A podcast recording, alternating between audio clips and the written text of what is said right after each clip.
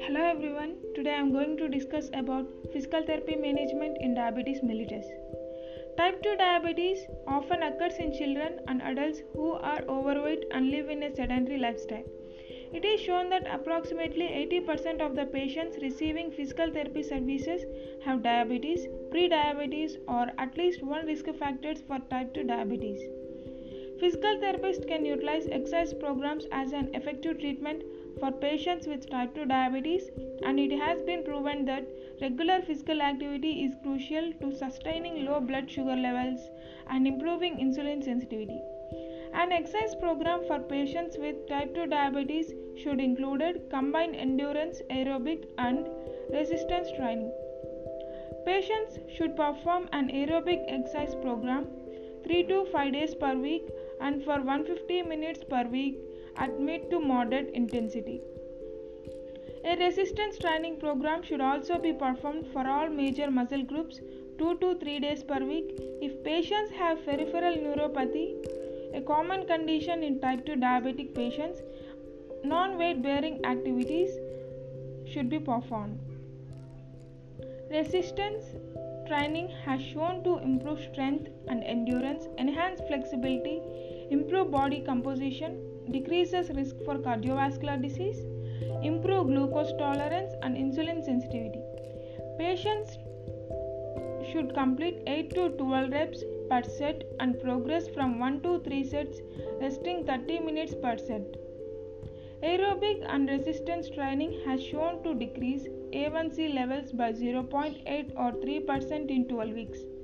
Patients should avoid skipping exercise for more than 2 days at a time in order to prevent deterioration of glucose tolerance and insulin sensitivity. While exercising with patients that have type 2 diabetes, it is important to also check their blood sugar levels before exercise, every 30 minutes during exercise, after the exercise, and for every 4 hours after the exercise. If a patient's blood sugar levels that are greater than 70 mg per dl before exercise, give them 15 grams of a carbohydrate snack, recheck in 15 minutes, and if above 70 mg per dl, continue with exercise if a patient's blood sugar is between 70 to 150 mg per dl. Give them 15 grams of a carbohydrate snack every hour of performed moderately intensity exercise. If blood sugar is between 100 to 300 mg per dl, it is safe to exercise. If blood sugar is greater than or less than 300 mg per dl, the patients on oral medications do 15 minutes of exercise and check gain. If blood sugar rises, stop exercise. If it drops, continue. If blood sugar is greater than 300, the patient is on insulin. It is for every 3 hours, perform moderate intensity exercise. If blood sugar is between 100 to 300 mg per dl, it is safe to exercise.